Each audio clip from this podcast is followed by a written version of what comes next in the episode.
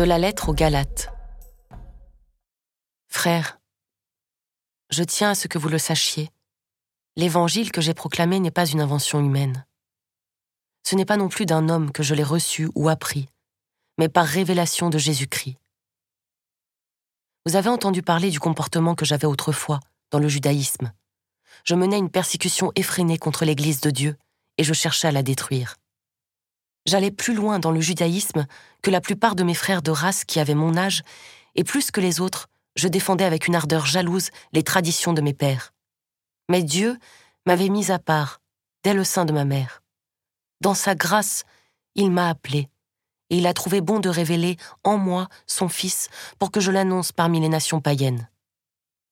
Aussitôt, sans prendre l'avis de personne, sans même monter à Jérusalem pour y rencontrer ceux qui étaient apôtres avant moi, je suis parti pour l'Arabie, et de là, je suis retourné à Damas.